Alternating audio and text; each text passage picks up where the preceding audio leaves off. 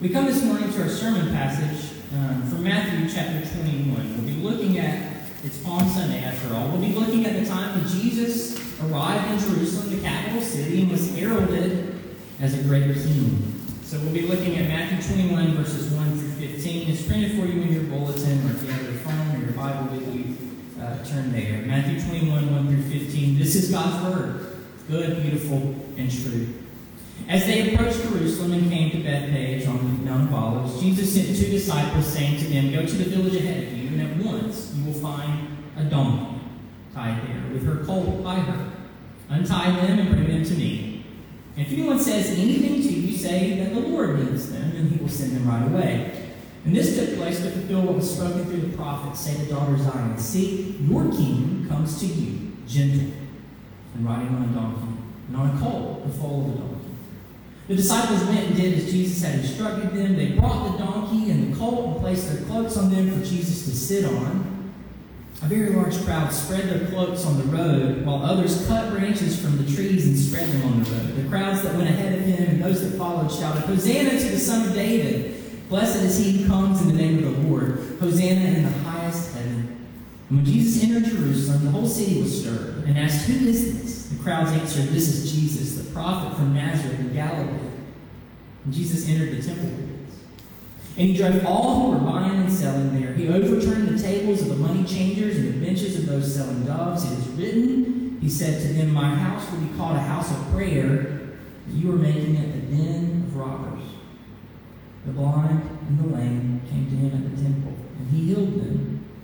But when the chief priests and the teachers of the law saw the wonderful things that he did, and the children shouting in the temple courts, "Hosanna to the Son of David," they were indignant. Let's pray. Father, I thank you for your word. I thank you that in it we have this account of this happening from 2,000 years ago.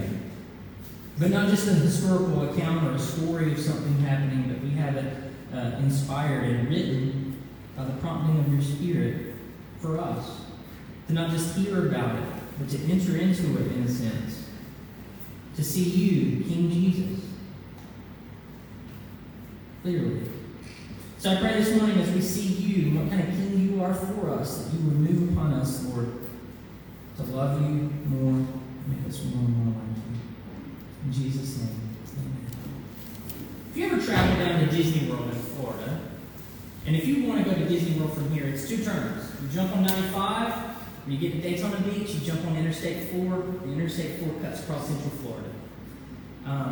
And so if you're ever driving down to Disney World, you'll get to Daytona Beach and you'll turn on Interstate 4, and all of a sudden, there is almost nothing but billboards for Disney World.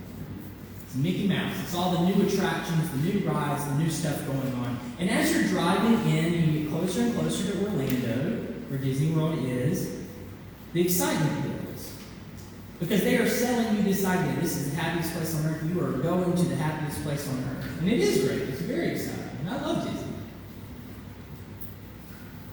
It's this palpable excitement as you drive. But did you know, and I think I've mentioned this before, did you know that Interstate 4, that stretch between Daytona Beach and Disney World, leading to the happiest place on earth, is the deadliest interstate in the entire country? It is. The road to the Magic Kingdom, the road to the happiest place on earth, is the deadliest stretch of interstate in the entire country. For many people, that happy road to the Magic Kingdom has become a road of sorrow, a road of suffering and loss. I mention that because in our passage this morning, we see Jesus taking a very specific road into an incredible celebration. Look how excited the people are. Jesus gets there and they can't control themselves. They're throwing their cloaks on the ground in front of him. Which if you stop and think, like, don't do that. The road's dirty. Don't throw your coat down. He's fine. He's on a horse. They're literally ripping palm branches off of trees to throw in his pathway. They're just very excited. This is an incredible road to celebration that Jesus is on. But there's something else going on under the surface here. A lot like Interstate 4, because we know where all this goes next. If we keep reading in the Gospel of Matthew, we see that Jesus rides into Jerusalem, and here he's cheered on.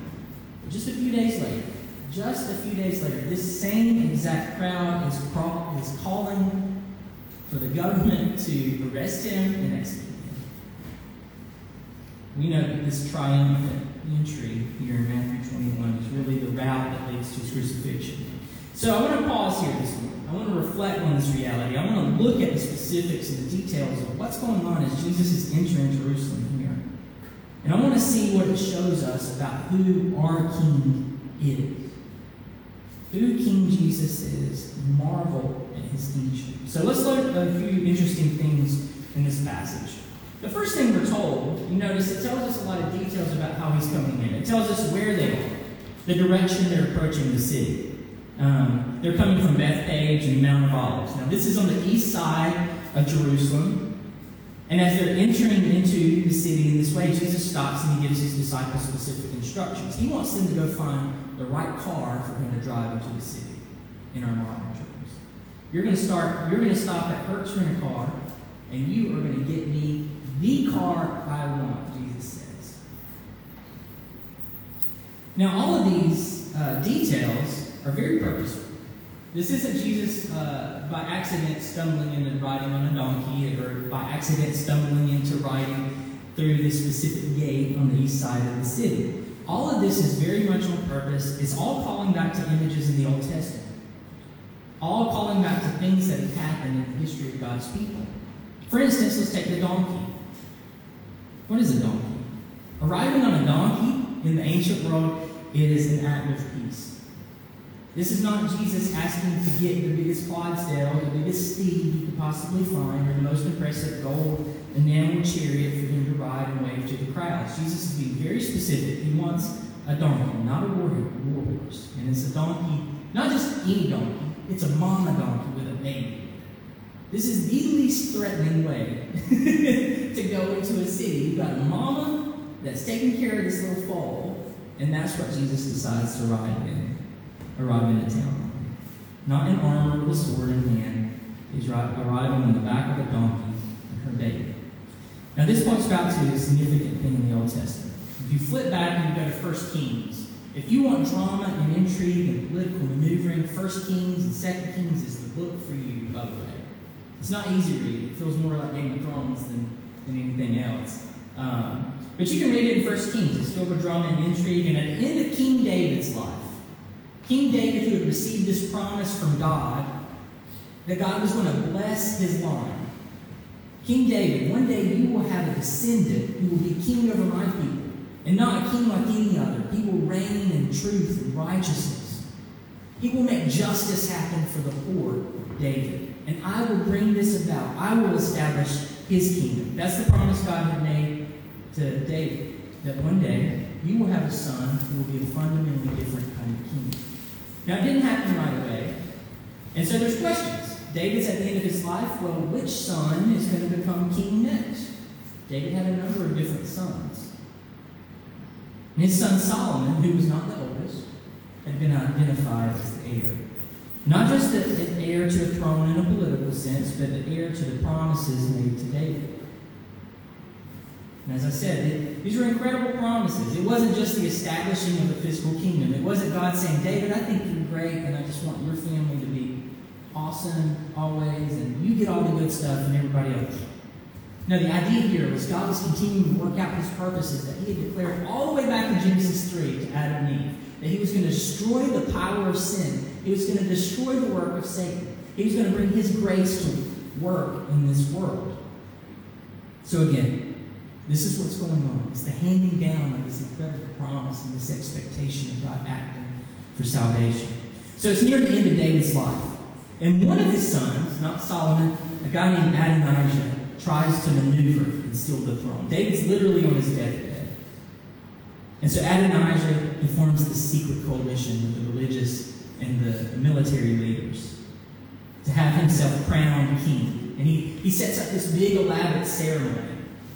And so imagine all these government officials, they've got Adonijah, and they bring him out, and he's in a chariot.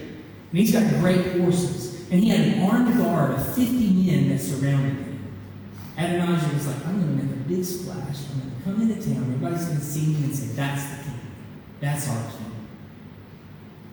And he was doing this in a time of peace. It wasn't even a time of war. So he's got these 50-man armed guard around him. He's in a chariot, impressive horses. He's going to wow everybody. So when David finds out about this, he tells his son Solomon, who's the heir, to do something dramatic. Not to raise up an army, not to get 51 armed men to outrank Adonijah and his 50. He tells Solomon to go take David's own donkey. The thing David rode around in his time of peace. Go get my donkey, Solomon, and ride into the city in this very specific route where everybody will see you. You're not going to have swords. You're not going to have an armed guard. You're going to ride into the city on the back of this donkey. And you're going to be crowned king before Adonijah can arrive with his impressive display. And so in full view of everybody, Solomon does. He rides into the city on the back of this donkey, and he is crowned the rightful king. So in Matthew 21, I mention all of this because this is the exact route that Jesus takes. When he's on the back of this donkey coming into Jerusalem, is the exact route that Solomon took on the back of David's donkey. When he was coming in to make sure that as Solomon, the rightful heir, was crowned, and not the false king of Adonijah. And the people recognize this. That's why they respond the way they do. The crowd flips out. Like I said, they begin ripping branches off the trees to throw them in his pathway. Now, Jesus is already known as a great prophet, a great teacher, a great healer. And so, like I said, they're throwing the branches down. Think of it kind of like at a wedding. The bride's arriving and we throw flower petals in her pathway in some ways. It's kind of like that. It's just this excitement. We've got to throw something in the way for them to walk on. And then they cry out, what? Hosanna, which roughly means praise because of salvation. This is the biggest woohoo they could possibly give. Our King is here. A scene of celebration. So, Jesus arrives in the big woohoo, right? And where does he go first? King arrives to the city. Where does he go first? The first place he goes is straight to the temple, and he cleanses it of the money changers. He cleanses it of the people who had set themselves up in the temple courts to make money off of the back of foreigners, especially in the poor. Because what they had done, they had set up a market, literally, in the temple. And what they would do is, when you were traveling in, you had to use a special type of currency at the temple. You had to use their tokens. And if you were traveling from far away and you wanted to offer a sacrifice, you weren't going to travel hundreds of miles with a sheep, right? You were going to have to buy one when you got there. So they just charged these jacked up rates through the roof. They were making money. They had a nice little corner on the market there in Jerusalem. So the first thing that Jesus does, his priority as king of God's people, is he goes to the temple and he runs these money changers off because they are taking advantage of his people. They're taking advantage, especially of the poor. And notice what happens next. Jesus cleanses the temple in verse 14. Who shows up to see him at the temple? The blind and the lame. That's pointed out because where Jesus had run the money changers off, where they had set up shop, was the place in the temple where the blind and the lame could come. It was where the blind and the lame and the people that were kind of on the fringes of society could come into God's house to meet with him, to worship him. They've been driven away. And so when Jesus drives the money changers out, the first people who come to him are the blind and the lame. Because now they are welcome. And they come and they find healing. But notice the response to this, verse 15, our last verse. What is the response to this? When the chief priests and the teachers of the law saw the wonderful things that he did, when they saw the children shouting in the temple courts, Hosanna to the Son of David, they were indignant. They were furious. The chief priests and the teachers of the law see all of this wonderful stuff, and they are furious. Now, where this all leads next is a whirlwind few days. It's the pathway of Jesus the King. It doesn't lead to a palace. It doesn't lead to him being crowned with a golden crown. It leads to a crown of thorns. Because he winds up being not the kind of king the people want. Now, they had an idea of what they thought Jesus should do as king. Who he should accept and welcome in. Who he should reject and turn away. the kinds of things that they thought were their biggest problems and how he should fix them. And when Jesus arrived and had a different agenda, when Jesus arrived and fundamentally told them, your problems are much deeper seated than you realize, they didn't want him anymore. And it leads to the crowd rejecting him, not just by the leaders afraid of losing their power, but the very crowd that cries out, Hosanna here, cries out, crucify him in 5 days. The excitement of this Palm Sunday here, it turns to disappointment. The political leaders, religious leaders, they combine to plot against Jesus because they wanted a king who wouldn't inconvenience them. They wanted a king that would just affirm the things they already wanted to do anyway. And the excitement of this Sunday, it becomes the betrayal and the arrest of Thursday. It becomes the crucifixion of Friday. Now this is shocking. 5 days. It's shocking. It's shocking to me. It was probably a shock to the crowd. Can you imagine what it felt like to say Hosanna and 5 days later say crucify him? The same mouth saying that? That was probably shocking. It was shocking to the disciples, who as soon as Jesus faced arrest and opposition, they fled in fear. But you know who it wasn't shocking to? It wasn't shocking to Jesus. Not at all. This is the marvel of all marvels. Jesus knew exactly where this road was taking him. He was under no delusion. He had already told his disciples, and they refused to believe him. He knew the kind of king that he wanted to be for his people. Not the kind of king that would walk in and take a throne and then rule over as a tyrant. But he was going to be the kind of king that we needed him to be. He was going to face something bigger, much more painful than we could imagine. Not just physical death and crucifixion. That tends to be what we focus on, and obviously it was a painful physical experience. But notice in Hebrews 12, what does it talk about? It doesn't say, for the joy set before him, he endured the cross, not scorning its physical pain, it says scorning its shame. Because the crucifixion he faced wasn't just super painful. If it needed to be super painful, there could have been other ways. It was degraded. It was incredibly shaming. He was stripped before everybody. He faced accusations. He faced abandonment. He was mocked. He was shamed. He was spit upon. He was condemned. He was left. He was killed. And he knew all of this. And he knew he was going to experience the absolute hell of God's judgment against sin. Jesus knew where this road was taking him, and he took it all the same. Why? Because of this, because of you, and because of me. Because of his profound love for us. That's what the joy set before him was. Knowing that this pathway, and the shame and the pain that it was going to be the pathway of removing every obstacle that stood in the way between you and I experiencing the profound love of God for us. And Jesus knew, if that's what it takes, if that's what it takes to ensure that Tim is received home and rescued and saved, and that's what I'm going to do. Because of my profound love for him.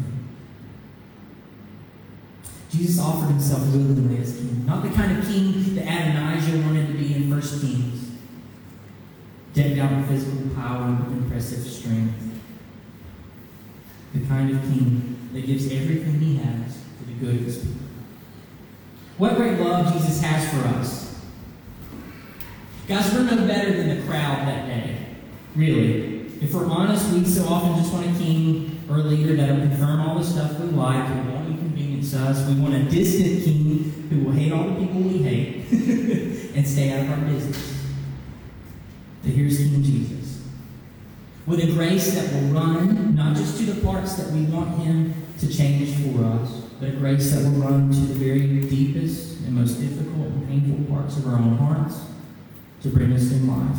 A grace that will not leave us in the mess that we make or the mess that's been made for us by others, but Jesus who will join us in this mess to lift us up to him. Here is Jesus not just crucified on a Friday, but as we celebrate next Sunday, victorious over all that stands between him and his love for us, even death who defeats all his and our enemies, a king that can expose the false powers of this world and the false idols we chase after for identity and give us a hope that can last. And so we can truly say this morning, Hosanna to the Son of David, blessed is he, Jesus, who comes in the name of the Lord for us. Let's pray. Father, we come before you now, marveling at our King. Marveling that in a world full of kings that want to be like Adonijah, splashing at big displays, win our hearts' affections, that rather you come facing every obstacle. You come to the very depths and despair of the human experience and the false judgments of this world, and you take it all on your shoulders so that it can be removed from ours. I pray that you would cause us this morning, right now in this moment, to marvel at this profound love, to teach us not to chase after lesser loves, that you would cause us this week as we reflect on the events of the last week of your life here before your crucifixion, that you would allow us, God, insight into ourselves and insight to you and your ongoing, still active, still purposeful love for us. I pray this in the name of Jesus. Amen.